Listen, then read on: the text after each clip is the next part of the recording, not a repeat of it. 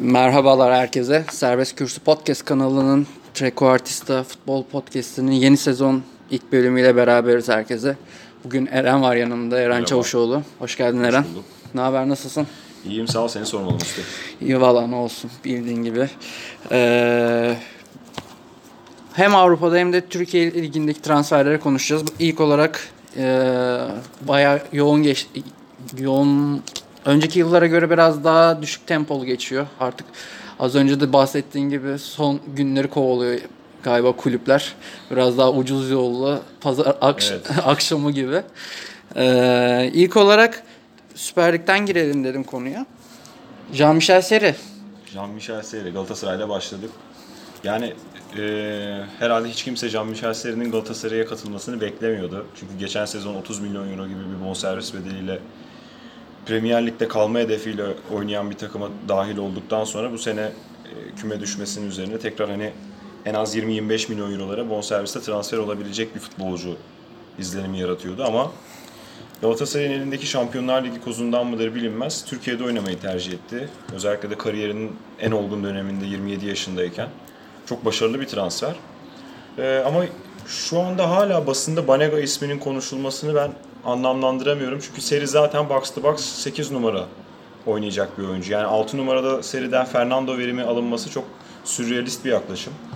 Ee, Galatasaray'ın şu anda araması gereken oyuncu profili aslında biraz daha çapa diyebileceğimiz e, defansif özelliklerinin Belhanda ve Seri ile karşılaştırıldığında daha kesici oynayabilme özelliğine sahip bir oyuncu olması gerekiyor.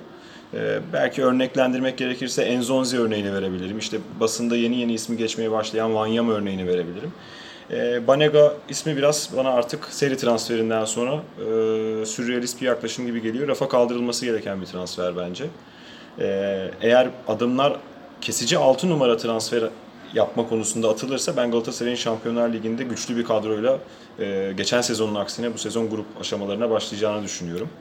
Ee, ben de sana katılıyorum bu konuda. Özellikle NDI'nin yapamadığı o pas oyunu, yanının Evet. NDI'nin özellikle yanındaki arkadaşa pas atabilme özelliğinden bir de Fatih Terim'in özellikle pas oyununun özellikle sete oturduğu zaman, hücuma çıktığı zaman e, eksik olmama konusunda e, hem Belhanda'yla hem de seriyle beraber daha bir e, istediği oyunu oynatabileceğini düşünüyorum bu konuda. Bilmiyorum, bilmem katılır mısın? Kaldı ki iki oyuncu da birbirine aslında alışıklar. Evet. Nice'de e, üst sıraları oynadıkları dönemde Fransa Ligi'nde. Lucien Favre'la bayağı uçuşa geçmişler. 3-5-2'de özellikle ikisi Mich- Jean-Michel Seri ile Belhanda ikisi çok büyük fark yaratmışlardı. Bayağı e, duman attırmışlardı Paris Evet. Saint Germain'e. E, peki Ryan Babel transferi için ne diyeceksin? Şimdi Ryan Babel transferi için öncelikle şunu söyleyeceğim. Benim e, kişisel görüşüm Feguli ile beraber ligimizdeki birinci sınıf iki oyuncudan bir tanesi Babel. Yani ligimizin en kaliteli oyuncusunun Feguli olduğunu düşünüyordum. E, ki buna Quaresma, işte Edin Visca ya da e, bu sınıfta değerlendirilen bütün oyuncuları dahil ettiğimde en önde Feguli'yi görüyordum ve Babel yaşından bağımsız gerçekten çok iyi bir profesyonel. Ee, otomat gibi parasını atarsınız çalışır. Ee, bu ödeme sıkıntıları yaşanmazsa eğer Galatasaray'da ben Galatasaray'ın çok yüksek anlamda verim alacağını düşünüyorum Babel'den. Özellikle Rodriguez'in, Onyekuru'nun yapamadığı e, set oyununda çok usta bir oyuncu Babel. Ki biliyorsunuz şutör öz- özelliği olan bir oyuncu. Yani inanılmaz uzaktan şut atma özelliği olan ve skor yapma gücü olan bir oyuncu. Ee, Galatasaray'a büyük katkı sağlayacaktır. Yani şu anda evet aldığı ücret, imza parası, yaşı bunlar hep tartışma ve eleştiri konusu olabilir ama e, kalibrasyon olarak baktığımızda Babel çok kaliteli bir futbolcu ve Galatasaray'a Şampiyonlar Ligi düzeyinde özellikle çok katkısı olacağını düşünüyorum. e, yaşından bağımsız olarak. Ya bir de zaten tecrübesiyle beraber direkt Premier Ligi de çağrıldı Evet. hemen. Evet, Yani yani e, bir kurtarıcı gö- şey e, misyonu biçildi yüklendi, onu evet. yani. E, son kısımda Galatasaray ile ilgili şöyle bir sana soru soracağım. Jimmy Durmaz, Şener Özbayraklı, Adem Büyük transferleri özellikle. Galatasaray'ın bench'i yani e, kenar kenarı daha güçlendi mi? Daha şekillendi mi diyebilir miyiz? Yani çünkü şöyle bir durum var. Fatih Terim'in en büyük şeyi sıkıntısını gördüğüm nokta Malatya Spor geçen seneki e, süper e, Süper Kupa diyorum. Türkiye Kupası maçlarında biliyorsun ki Luyendam'a kırmızı kart görmüştü ve E, ligdeki az kadroyla da oynuyordu. Özellikle çeyrek final, yarı final ve final maçlarına yönelik. E, bu durumla beraber birçok kulvarda e, Galatasaray 3 kulvarda devam edecek. Jimmy Durmaz, Şener Özbayrak ve Adem Büyük e, bench'e kulübeye katkı yapabilecek mi? Şekillendirebilecek mi? Zenginleştirdi mi sence? Yani şöyle söyleyeyim.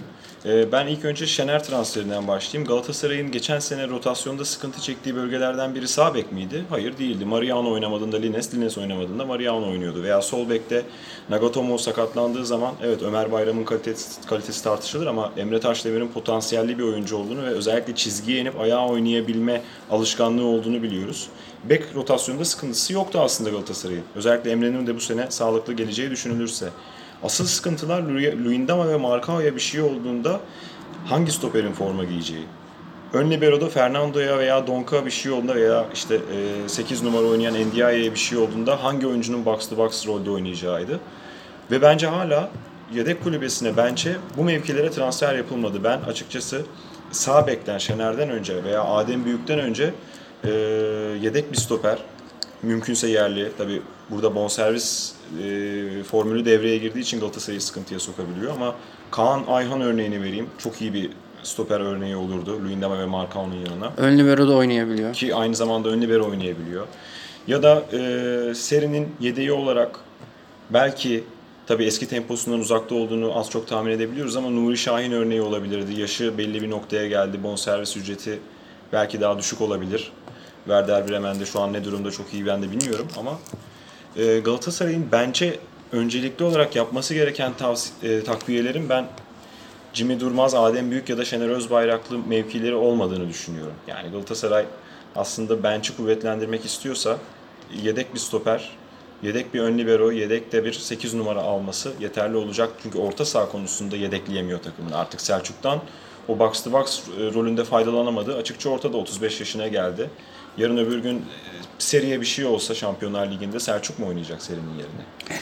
Bu konuda haklısın ama şöyle bir parantez için Jimmy Durmaz'ı geçen sene 8.5 numarada Yani, oynattılar e, Toulouse'da. Böyle bir role koy, hani konumlandırdılar Toulouse'da Jimmy Durmaz'ı 8.5'ta. Belki onu diyebilir ama diğer konularda biraz haklısın. Yani e, Galatasaray'ın özellikle e, orta saha rotasyonu önceki yıllarda hep biraz daha genişti.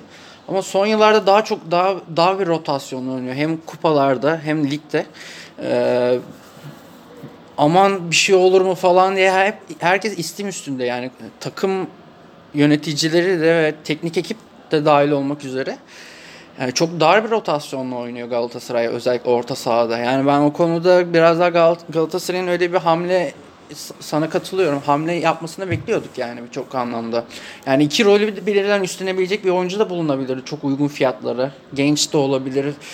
Ya da altyapıdan da biraz daha oyuncu entegre edilebilir Evet. diye düşünüyorum Belki açıkçası. Yani en kısa vadeli çözüm o olurdu. Çünkü bir de şöyle bir sıkıntı var. Ben kulübe şu noktada hak verebilirim. Siz seriye 8 numara olarak bir yedek almak istediğiniz zaman artık biraz yerli oyunculara yönelmek zorundasınız. Çünkü hala hazırda devam eden Onyekuru transferi görüşmeleri sürüyor. Bir yabancı daha. İşte Santrafor gelecek eğer Cagne gönderilirse. E, Mitroğlu'nun durumu belli değil. Yani siz aslında yabancı sınırını zorluyorsunuz hali hazırda getirmeye çalıştığınız oyuncularla beraber. Ve e, 8 numaraya da yedek kulübesine bir yabancı oyuncu transfer etme lüksünüz aslında yok. O yüzden burada yerli bir çözüm üretilmesi gerekiyor ama şu anda ülkemizde de kaç tane Galatasaray seviyesinde 8 numara oynayabilecek oyuncu var. E, açıkçası tartışmaya açık bir konu. O yüzden bir tek bu noktada hak verebilirim ama bir şekilde buna çözüm üretilmesi gerekiyor. Ben çünkü e, orta saha rotasyonunun hala ve hala ilk 11 düzeyinde okey ama geniş kadroda yeterli olduğunu düşünmüyorum. E, bunun dışında Onyekuru transferi tamamlanırsa eğer e, Emre Mor transferi ne durumda bilmiyorum. Onu da sağ kanat olarak düşünüyorum. Babel ve Feguli'yi rahatsız edecek e, rotasyonda onların forma şansını tehdit edebilecek iki sprinter oyuncunun olması Galatasaray'ın hücum gücüne güç katır, katacaktır diye düşünüyorum kesinlikle. Deniz transferini hiç bilmiyorum şu an ne durumda. Deniz Türüç. Ben biraz Deniz Türüç'ü ağır buluyorum açıkçası. Evet, Deniz'in öyle bir sıkıntı. Teknik Yani ve kanatta- altyapısı iyi ama e, o tempoyu kaldırabilecek Evet. mi? Kanatta oynamak için biraz ağır bir oyuncu. Teknik kapasitesi yüksek, duran toplarda çok usta, pas gücü, şut gücü bunlara eyvallah ama e, Deniz Türüç Galatasaray'da ne olarak düşünülüyor? Belhanda'nın yedeği olarak mı düşünülüyor? E, sağ tarafta Feguli'nin yedeği olarak mı düşünülüyor? Burada yüklendiği misyon önemli Deniz Türüç transferinde. Eğer Fegüli'nin yedeği olarak düşünülüyorsa sanki burada Emre Mor biraz daha mantıklı. Eğer tabii bonservisiyle transfer edilebilecekse, Fatih Terim faktörü de devreye girerse Emre Mor üzerinde e, biraz daha mantıklı geliyor bana kanat oyuncusu olarak ama Belhanda'ya bir yedek aranıyorsa burada orta saha rotasyonunu genişletmek adına Deniz ismine de tabii ki e, okey verilebilir. Neden olmasın? Ya e, dediklerine katılıyorum. Bir yandan da Albert Bar- Bartoli'ye bayağı iş düşecek yani Ömer Bayram ve Can, Deniz alıyormuş. Deniz Türüç de gelirse bayağı bir erime bir de Evet. Canan Karatay'ı da devreye sokmaları gerekiyor yani o konuda. Ee, Galatasaray'dan Fenerbahçe'ye geçelim. Onlar da bayağı hareketli bir e, transfer sezonu geçiriyor. Vedat Muriç bayağı bir tartışmalı bir transfer Evet. oldu. Geri Rodriguez ve Max Kruse. Bunlar için ne demek ne dersin? Ne düşünüyorsun? Şimdi Muriç'ten başlayayım. Ee, Muriç ee, şöyle bir oyuncu. Yani bizim sürekli aklımız daha önce yapılmış büyük ta- Anadolu takımından büyük takıma gitmiş oyuncu transferlerine gidiyor ama Cagney'den şöyle bir ee, ayrılan yönü var Muriç'in. Muriç oyun içinde gerçekten çok çalışan, yanındaki arkadaşları da oynadan, oynatan, pres gücü yüksek ve servis yapabilen bir oyuncu. Ama Cagney daha çok e, altı pas içinde ya da işte o box'ın içinde kendisine gelen topları bitirme özelliğiyle öne çıkan daha clinical finisher bir oyuncu. Kaldı ki Galatasaray'da da bu özelliğini tam anlamıyla sahaya yansıtamadı. Normalde Ee, avcı bir forvet değil evet. mi yani? ama e, işte Cagney'in pres gücüne olan katkısının çok düşük olması ve Muriç'in bunun aksine çok çalışkan bir oyuncu olması bence Muriç'i bir adım daha öne çıkarıyor. Ben Fenerbahçe'nin bu transferden faydalanacağını düşünüyorum. Çünkü şu, bu transferi biraz da şeye benzetiyorum. Galatasaray'da Elmander etkisi olmuştu. Özellikle e, skor yükü anlamında değil belki 11-12 gol civarı atmıştı diye hatırlıyorum ama oyun anlamında çok katkı vermişti. Özellikle ön tarafta işleyen o pres yapısı 4-4-2'nin e, presin başlangıç noktasıydı Elmander. Rakip savunmaya hatta kaleciye bile nefes aldırmıyordu. Rakibin pasla çıkmasını engelliyordu. Muriç bu konuda Gal- Fenerbahçe'ye katkılı katkısı olabilecek bir oyuncu. E, tabii yanında oynayanlar da önemli. Kruse transferini de doğru buluyorum. E, Kruse'deki tek sıkıntı şu. Ben biraz Podolski'ye benzetiyorum Kruse'yi. Ersun Yanal'ın hayalindeki presli, tempolu hücum futboluna çok uygun bir oyuncu değil Kruse. Kruse çünkü biraz daha statik bir santrafor. Yani daha doğrusu 9.5 numara. E, tam olarak santrafor da değil. Ama e, teknik kapasitesi yüksektir, temiz bir gol vuruşu vardır. E, ve asistleriyle de besleyebilir. Eğer bu şekilde Muriç'in daha fazla öne çıktığı bir e, yapılanma olacaksa Fenerbahçe ikisinden de verim alabilir diye düşünüyorum. Ee, ama Kruse biraz da günü, günü kurtarmalık bir transfer. Zaten yaşı da bildiğim kadarıyla 32-33 civarında. Ee, çok uzun vadede Fenerbahçe'ye katkıları olabileceğini düşündüğüm bir oyuncu değil Max Kruse. Ee, zaten şeyde bir yandan da özellikle biz Ersun Yanal'ın dizişlerini biliriz genelde. 4-3-3'e biraz daha yatkındır. Yani ta bu Gençler Birliği'nde bir Evet. temelini atmaya başladı. Yani Max Kruse'yi oynatırsa da 4-2-3-1'e mi dönecek. Orada da işte Sanki Emre Belözoğlu yani gibi. Emre Belözoğlu ve orta sahada onun yanında oynayacağına daha çok binecek bir yandan da. Tabii. Ee, Böyle de bir durum söz konusu. Biraz da Max Max Kruse'nin şöyle bir oy- sıkıntısı varmış. Alman özellikle e, futbol basınındaki yazılanlar okudum. Biraz e, saha dışındaki hayatı problemliymiş biraz. Evet, Kendisinin sıkıntıları varmış yani duyduğumuz kadarıyla. O- Umarım Fenerbahçe'ye faydalı olur. Son olarak da Geri Rodriguez'e ne diyeceksin? Tanıdığımız bir oyuncu. Rodriguez, e, Galatasaray'daki Rodriguez, özellikle Gomis'li sezondaki Rodriguez'ten bahsetmek gerekirse e, bu Rodriguez'i izletebilirse bize Fenerbahçe'ye faydalı olacaktır. Ama Rodriguez'in zaafları var. Set oyunu konusunda, set oyununu oynama konusunda, pas alışverişleri konusunda çok kuvvetli bir yönü olduğunu söyleyemeyiz Rodriguez'in. Daha çok sprinter, özellikle geniş alanı değerlendirebilen e, ve bu özellikleriyle ön plana çıkan bir oyuncu, atletik bir oyuncu. Ama dediğim gibi mental tarafta biraz zaafları var. Fenerbahçe'nin oynayacağı sistemi şu an tam olarak ben de bilmiyorum. Ama e, Rodriguez Galatasaray'ın rotasyon oyuncusuydu. Bunu da söyleyelim. Fenerbahçe doğrudan ilk 11 oynatmayı mı planlıyor Rodriguez'i? E, Ersun Hoca'ya kalmış tabi. Burada hala hazırda konuşulmaya devam eden bir Konoplyanka transferi var. Eğer e, Konoplyanka'yı bitirebilirlerse çok iyi bir ikili olur. Yani e, Rodriguez'in Konoplyanka'yı arkadan tehdit etmesi ya da e, formayı alması bakımından çok iyi bir kanat rotasyonuna sahip olur sol tarafta Fenerbahçe. Ama Rodriguez tek başına e, o tarafı götürebilir mi? Lig için yeterli mi? Burası meçhul. Sana şöyle bir ara pası da vereyim bu konuda. Şimdi e, Valbuena Fenerbahçe'ye geldiğinden beri çok büyük katkılar verdi bana göre. Yani Bence de öyle. iki, so- iki sezonunda da yani yeteri kadar forma şansı verilmese de süre verilmese de de çıkıp çok büyük e, game changer dediğimiz özelliğini Evet. kullanarak ve tecrübesini de kullanarak Fenerbahçe'yi çok büyük ipten aldığı maçlar oldu. Burada sana şöyle söyleyeceğim. Geri Rodriguez sol kanada geldi fakat Fenerbahçe'nin sağ kanadında hala bir problem var. Ve Vedat Muriç de oynayabilecek bir kanat oyuncusu. Boyd düşünüldü zamanında ama Beşiktaş Beşiktaş aldı. Birazdan da geleceğiz ona da.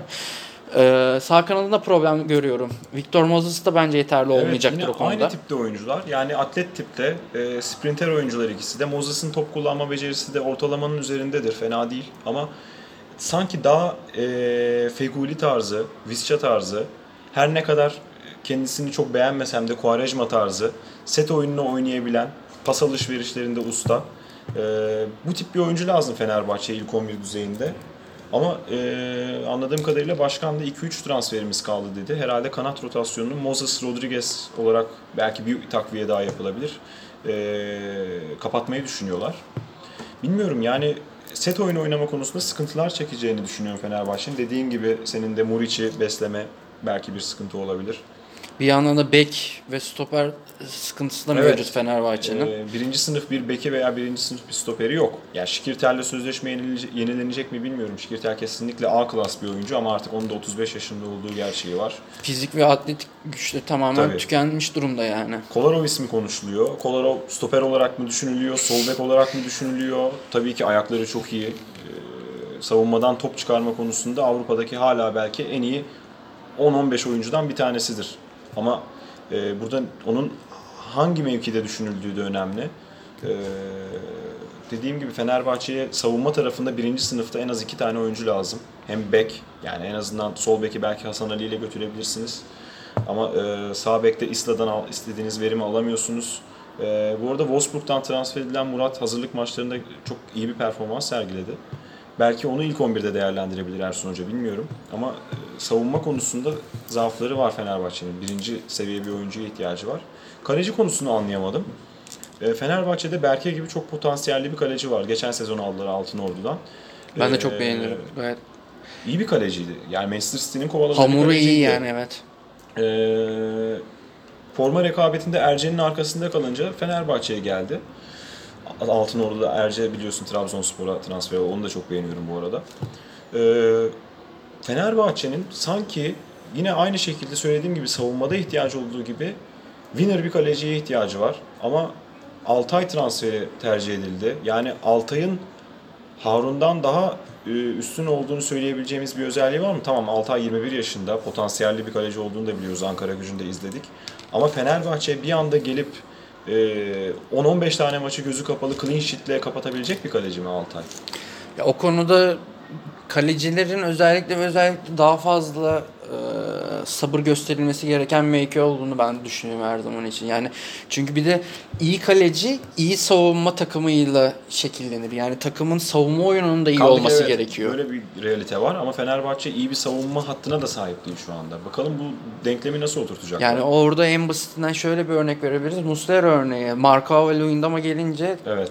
e, Sanırım nasıl kendisini 17 maçta 9 gol yedi herhalde Galatasaray değil mi? İkinci yarı. Evet. Yani çok büyük bir seviyeye de atlıyor kalecilerde. Bu burada e, Fenerbahçe'nin bilmiyorum ne yapacağı, ne edeceği de Volkan Demirel'in de durumu belirsiz. Yani Fenerbahçe'nin özellikle savunma anlamında, kale anlamında e, iyi hamleler yapması gerekiyor ki şampiyonluk için kendini tekrar gösterebilsin.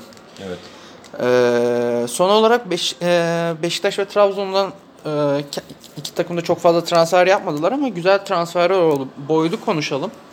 Ee, Quaresma takımda kalıyor ama e, Boyd özellikle Ankara gücünde çok büyük bir e, patlama yaptı. Kendini çok iyi gösterdi. E, Her iki kanatta da oynayabiliyor ama sağ kanada düşünülüyor özellikle kendisi. Ee, Beşiktaş'ta neler yapabilir sence? Boyd şu anda benim için kapalı kutu. Evet çok hareketli bir oyuncu. O da e, atletik, sprinter ve adam eksiltebilme özelliğine sahip.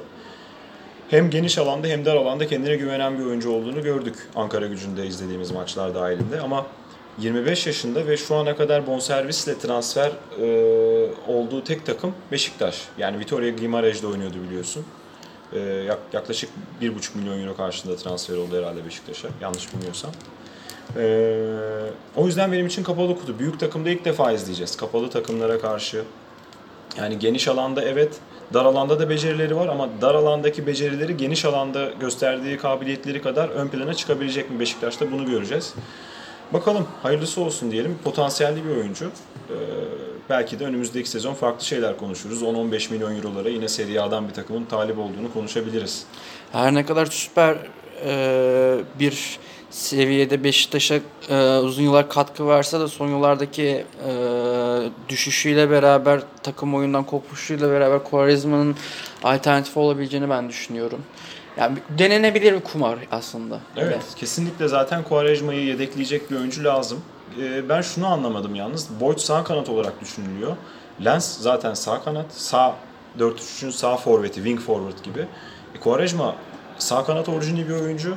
Ee, sol kanatta kim değerlendirilecek?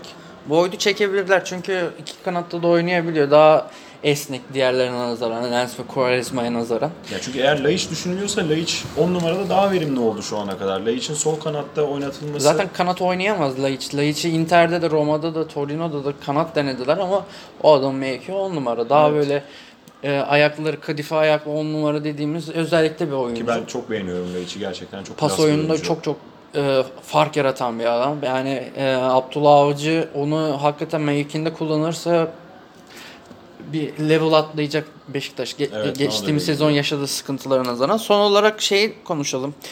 Ee, Obi Mikel Trabzonspor'a geldi. Ben pas oyununa, Ünal Karaman'ın pas oyununa çok büyük katkı yapacağını düşünüyorum ama ön libero'da biraz intihar olabileceğini veyahut da 10 numarada çok e, büyük sıkıntılar yaşayabileceğini düşünüyorum. Biraz daha box to box pasör bir oyuncu. To- çok top kapmaz ama e, gene de işini yapar. E, sen ne diyorsun bu Ya konuda? ben şöyle bakıyorum. Oyun içi katkısından ziyade e, biraz burada gerçekçi olmak lazım. Trabzonspor'un şampiyonluğa oynama hayalleri var. Ahmet Ağaoğlu'nun bu hayallerine saygı gösteriyorum ama Obi Mikel seviyesindeki 3-4 oyuncuyu kadroya katmadan Trabzonspor'un ilk 3'e dahi girmesi zor. Sadece iyi futbol oynayarak, pozitif, göze hoş gelen hücum futbolu oynayarak bunu yapmaları zor. Sosa buradaki çok iyi bir örnek. E, Winner bir oyuncu. Yüksek klasta takımın üzerin takım ortalamasının çok üstünde bir klasa sahip. Şimdi Mikel geldi orta sahaya. E, zaten Yusuf ve Abdülkadir'i biliyoruz. Abdülkadir var. Parmak var, Onazi var. E, Santrafor'a gerçekten çok önemli bir oyuncunun gelmesi lazım ki biz Trabzonspor'un evet Trabzonspor şampiyonluğa oynayabilecek bir kadroya sahip oldu diyebilelim. Savunmada da sıkıntılar var. Yani Campi İyi diye bir eve aldı. lazım. Mesela e, Estudiantes'ten geldi. Çok sol ayaklı oyuna topu iyi sokabilen bir oyuncu ama 1.93 boy ve koşamıyor. Yani Evet. belini döndüremiyor. Yani bir, özellikle atletik e, oyuncu. tam Fazio aynen Fazio Lucas Orban ekolünden bir oyuncu. Yani e, ligimizde de atletik santraforları olduğunu düşünürsek Trabzonspor savunmada da düşünüyor. Yani Hüseyin vardı. Hüseyin var İranlı. Vardı. İkisinin de defoları var ama hani e, üzerinde şey yapılabilir. Biraz daha e, ısrar edebilecek oyuncu ama o e, savunmaya bir tane daha lider ruhlu bir oyuncu gerektiğini de düşünüyorum Ben bir yandan. E, Pereira'nın alternatifi düşünülebilir. Yani o özellikle de şampiyonluk yolunda düşünüyorsa Trabzonspor dediğin gibi en başta santrafor arkasından da savunma e, dörtlüsüne birer e, biraz daha lider oyuncu veyahut da işi bilen, oyunu bilen oyuncular gerekli olduğunu düşünüyorum Trabzonspor'un. Şöyle bakalım sistemine. olaya. Trabzonspor'un sisteminden bağımsız olarak Galatasaray'da Feguli, Belhanda, işte Bark olduğu dönemlerde Gomis veya olmadığı dönemlerde Cagne, Mitroğlu hani e, bunlar Trabzonspor seviyesinin üzerindeki oyuncular değil mi? Herhalde bunu söyleyebiliriz. Evet. Kimse de aksini iddia etmez. Veya Beşiktaş tarafına bakalım. İşte Quaresmalar, e, olduğu dönemde Babel'ler, e, Abubakarlar, o- Taliskalar. Bu, bu kadrolarla bile Galatasaray ve Beşiktaş deplasmanlarda Anadolu takımlarına karşı dominant bir oyun sergileyemiyordu. Ee, zaten deplasmanlarda çok puan kaybı olmasından dolayı da önümüzdeki affedersin geçtiğimiz sezon gördüğümüz gibi puan barajları 69'lara kadar düştü. Şampiyon olan takımın puanı 69'du. Ee, Trabzonspor bu klasta oyunculara açıkçası Sosa dışında sahip değil. Şimdi Mikel geldi. E, daha genç bir kadro, daha genç oyuncular. E, buna rağmen bu oyuncularla bu dominant futbolu oynayabileceğini düşünüyor mu? Bence burada sorulması gereken soru bu ki geçen sene oynayamadığını da gördük açıkçası. Abdülkadir ve sadece Yusuf'a bağımlı bir oyun. Kırılgan yapısı Kırılgan vardı. evet, yapısı var. Trabzonspor'un.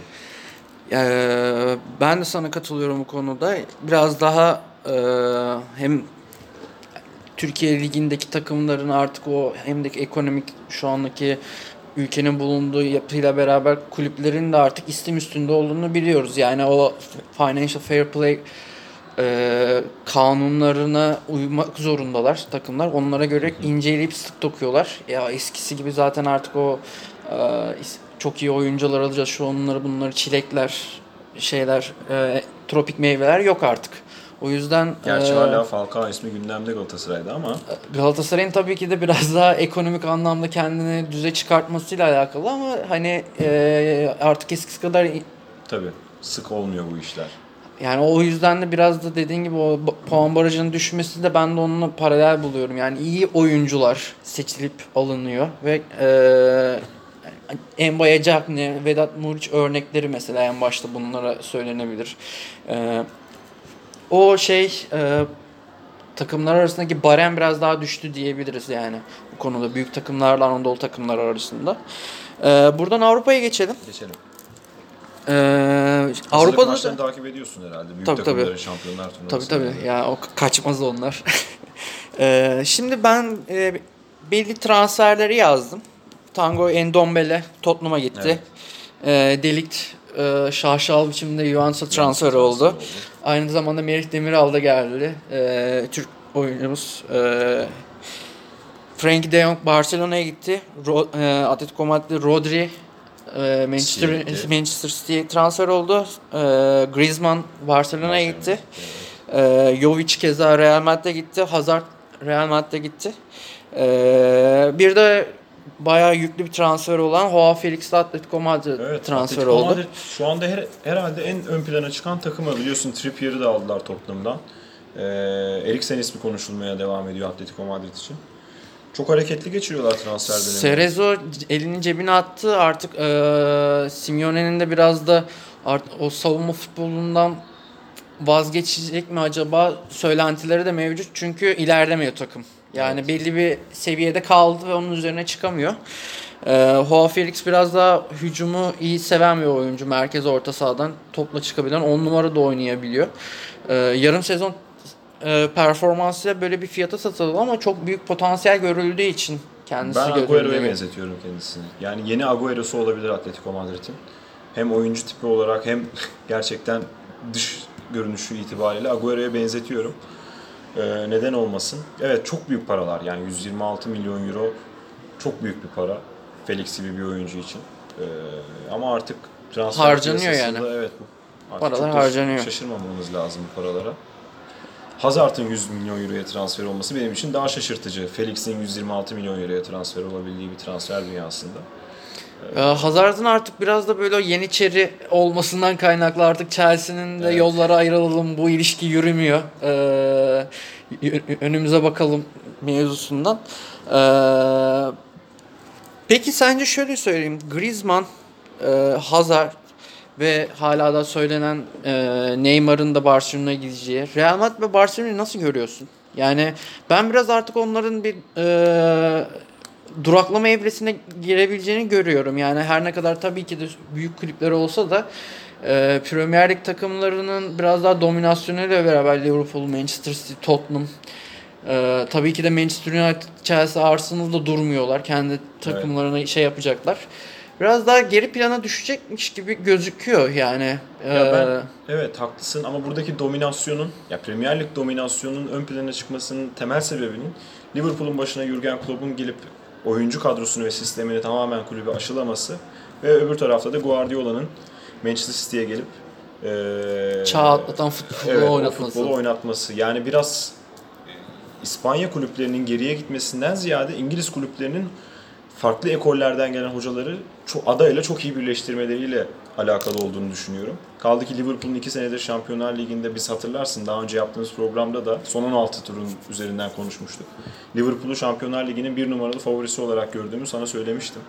Çünkü Klopp Borussia Dortmund'da bile Schmelzer'lerle, işte Sebastian Kell'lerle, İlkay Gündoğan'larla, Mario Götze'lerle yani çok da açıkçası yüksek kalibrasyonlu olmayan oyuncu kadrosuyla Şampiyonlar Ligi finali görmeyi başarmıştı. Bayern Münih dominasyonunu sarstı. Onu sarsmayı başardı. Neredeyse kupayı da alıyordu elinden. Şanssızlık alamadı. Kaldı ki Bayern'in de çok güçlü olduğu bir sezondu. Robben formunun zirvesindeydi. Ee, ama kulübün bunları Liverpool'da iki kere daha yapması, bir kere final oynatıp bir kere de artık kupayı kazanması kulübün Liverpool'a tamamen adapte olduğunu gösterdi ve e, Liverpool'u tekrar e, elit kulüplerin, o ilk 5 kulübün arasına sokmayı bence başardı günümüz futbolu itibariyle. E, City oynadığı futbol itibariyle belki de hala en göze hoş gelen ve rakiplerini en ezici üstünlükle mağlup edebilecek takımmış gibi gözüküyor. Ama bir şekilde Şampiyonlar Ligi'nde belli bir aşamaya kadar gelebiliyorlar. Ben bu sene onu da kırabileceklerini düşünüyorum. Rodri transferini çok yerinde buluyorum bu konuda. Fernandinho çünkü yaşı itibariyle bazı konularda e, Guardiola'nın isteklerine yardımcı olamayabiliyordu. E, bakalım neler olacak. Ama e, Real Madrid ve Barcelona'dan da yine umutluyum. Çünkü Barcelona'dan Griezmann transferinden ziyade şu konuda umutluyum. De Jong müthiş bir transfer. E, Ajax'ın zaten bu seneki yarı final sürprizinde De Ligt'le beraber ön plana çıkan iki oyuncudan bir tanesiydi. Harika bir futbolcu. Çok komple bir oyuncu De Jong.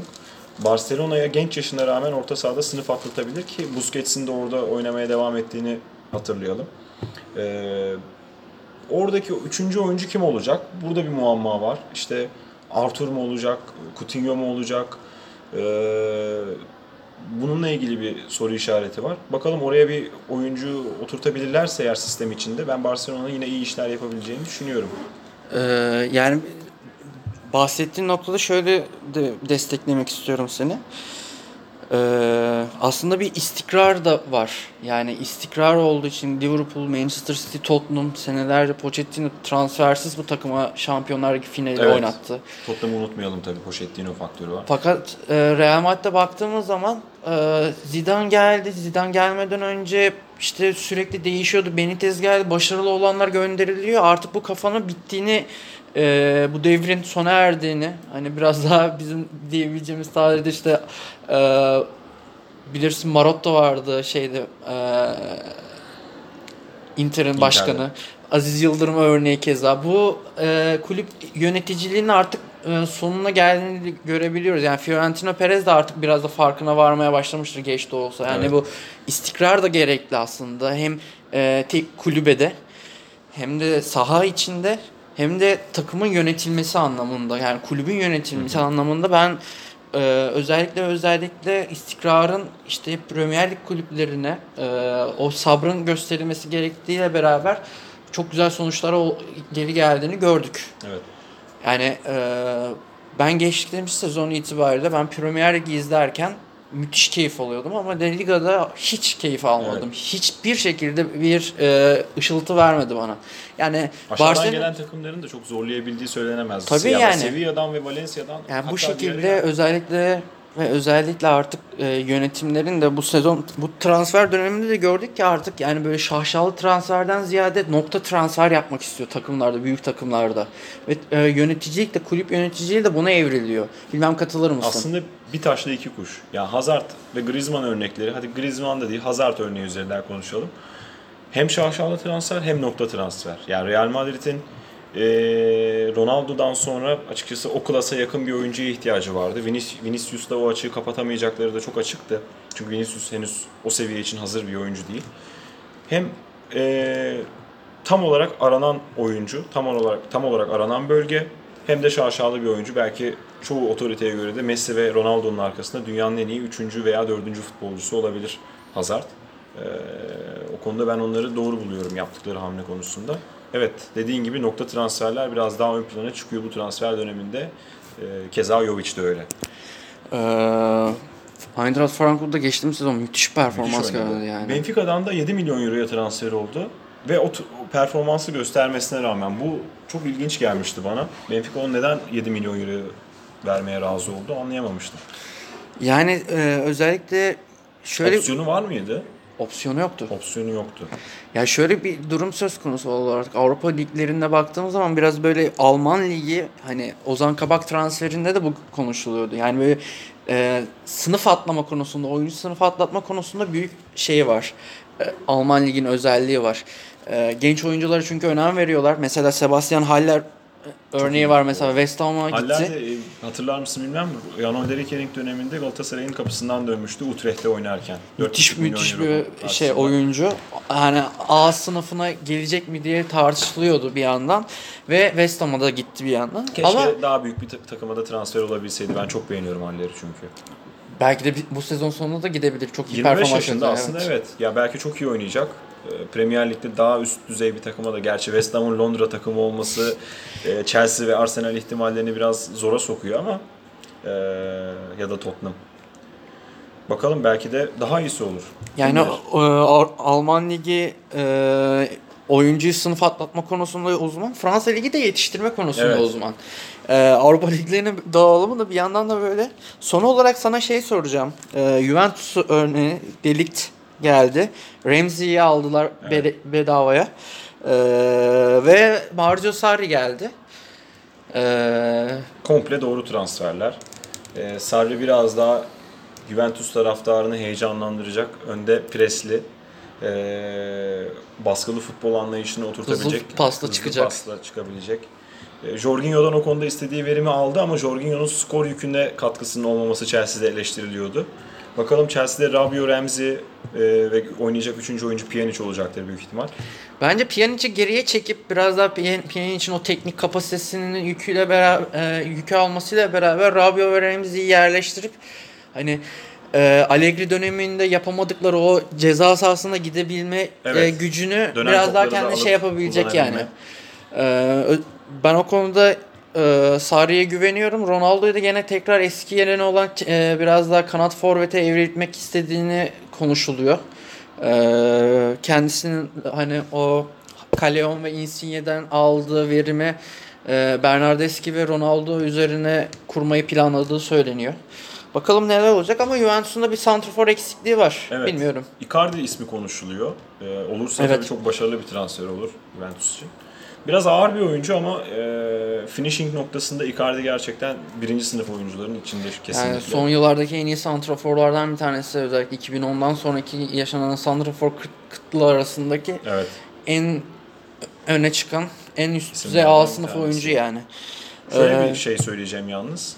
E, Melih transferi 18 milyon euro verildi.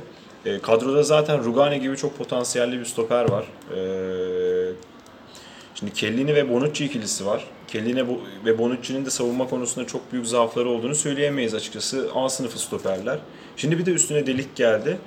5 tane ilk 11 düzeyi olabilecek stoperi var. Hani Merih konusunda biraz daha belki temkinli konuşabiliriz ama 4 tane e, stoperi var. Eğer üçlü oynamayacaksa e, iki stoper üzerinden bir sistem kuracaklarsa hangi ikili oynayacak? Delihti kesinlikle ilk 11'e yazıyoruz. Burada oturacak isim Bonucci mi olacak?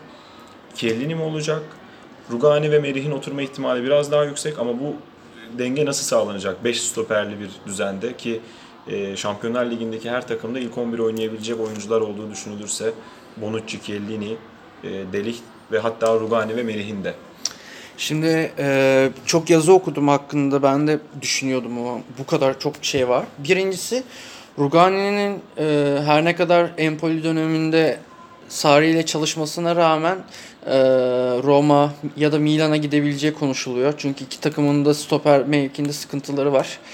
E, biraz daha böyle artık hazır bir oyuncu istiyorlar mevkilerine. İkincisi de Chiellini eski mevkisi, ilk çıkış mevkisi olan beke, sol beke kaydırabileceğini söyleniyor. Çünkü ee, Bonucci de yaşı ileride. 32 yaşına geldi. Chiellini de 34 yaşında. 35 olması. 35 yaşına girecek.